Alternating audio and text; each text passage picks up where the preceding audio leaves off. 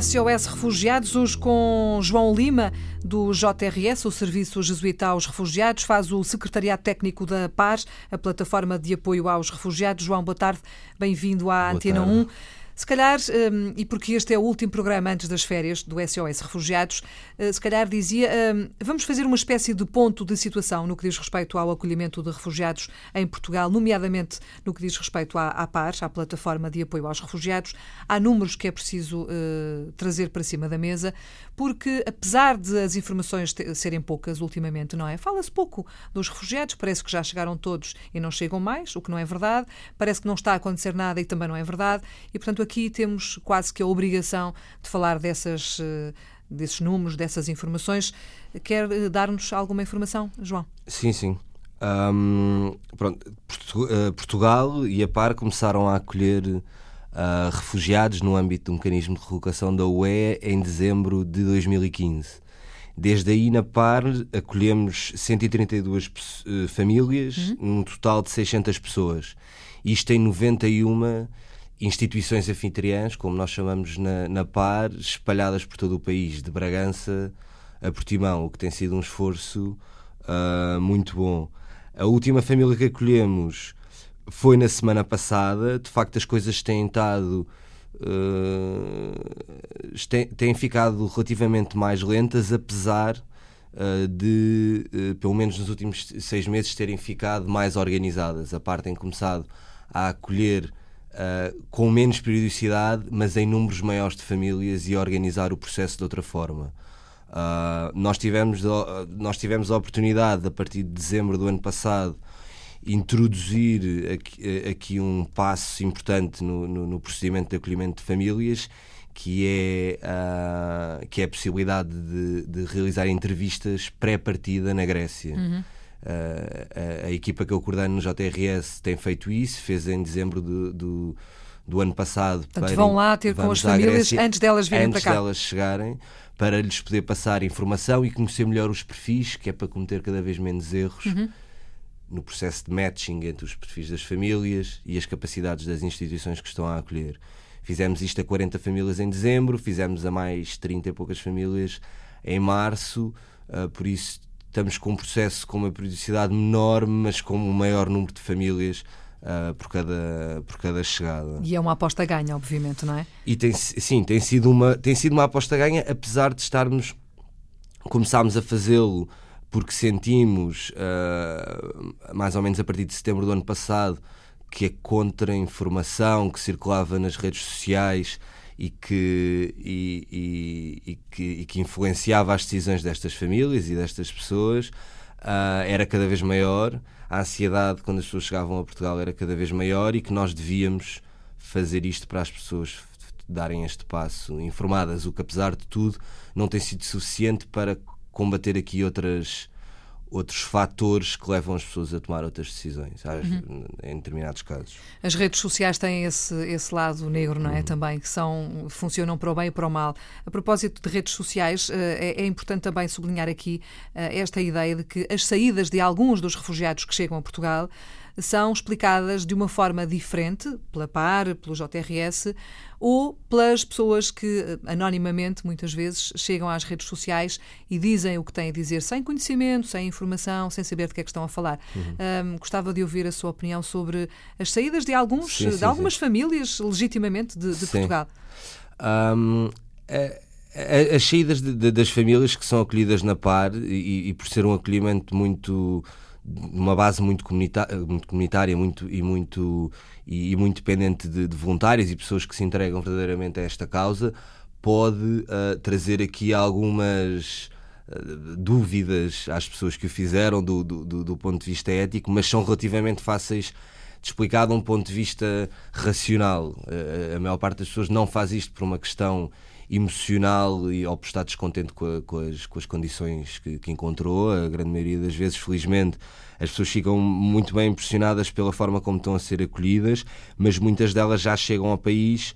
Uh, mal informadas e é muito difícil de, de, de, de, dar a volta a essa situação. Tem sido mal informadas sobre a possibilidade que têm de pedir asilo noutro país da Europa legalmente. Uhum.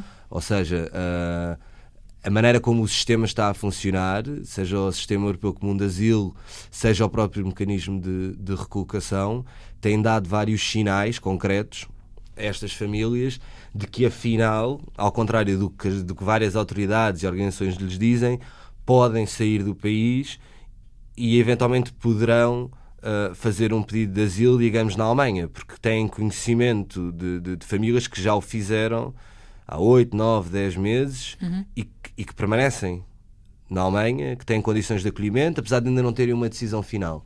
Recentemente temos, temos recebido, sabemos que Portugal está a receber cada vez mais pedidos de retoma a cargo destas pessoas que saíram por parte das autoridades alemãs e que aparentemente a Alemanha começa a cumprir os prazos que estão no regulamento de Dublin, mas não temos a certeza se isto foi cumprido no início.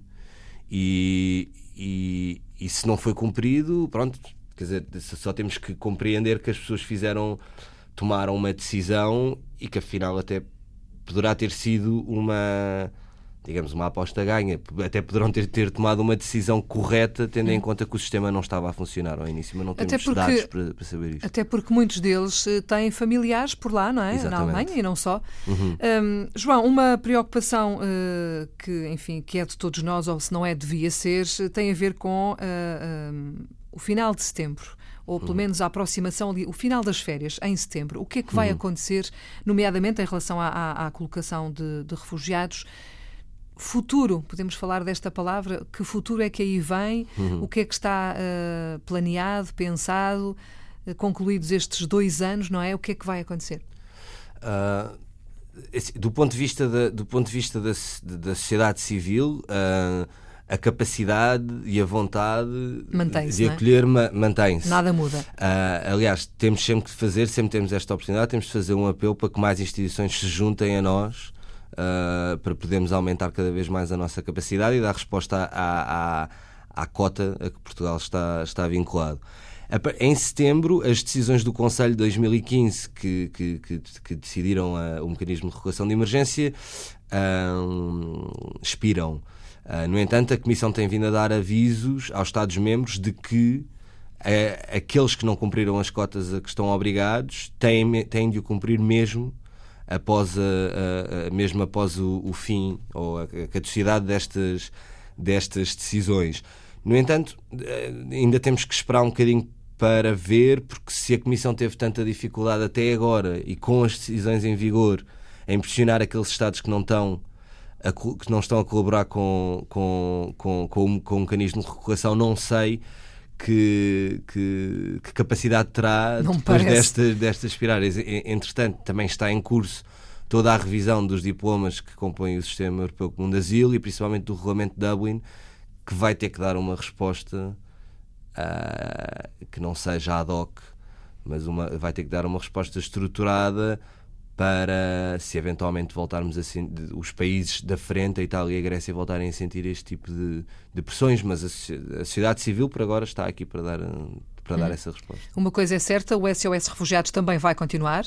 Vamos, durante o mês de agosto, fazer uma pausa, mas em setembro vai voltar e vamos continuar a conversar, continuar a atualizar informações, dados, números, enfim, saber o que, o que vai acontecendo, porque este é um processo que não para, não é? Uh, não tem fim à vista, infelizmente, e, portanto, há sempre qualquer coisa para dizer. Para já, uh, e para final de conversa, sublinhar essa ideia de que é preciso sempre e cada vez mais instituições anfitriãs para receber os refugiados. O facto de não se ouvir falar tanto desta temática não significa que esteja tudo resolvido, não. Os refugiados continuam a chegar a Portugal e é preciso sempre gente, neste caso instituições, para os receber. Uh, um último apelo, João. Sim, existem, ainda estão eh, na Grécia 20 a 30 mil uh, pessoas que são elegíveis para, para este programa.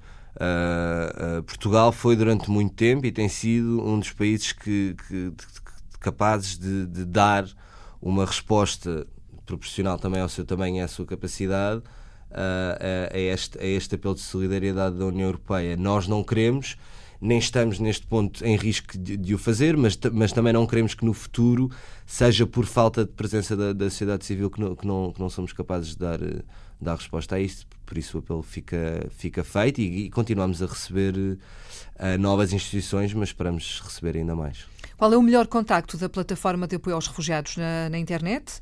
Na internet, no site www.refugiados.pt uhum. uh, e contactar o JRS ou uh, uh, o IPAV.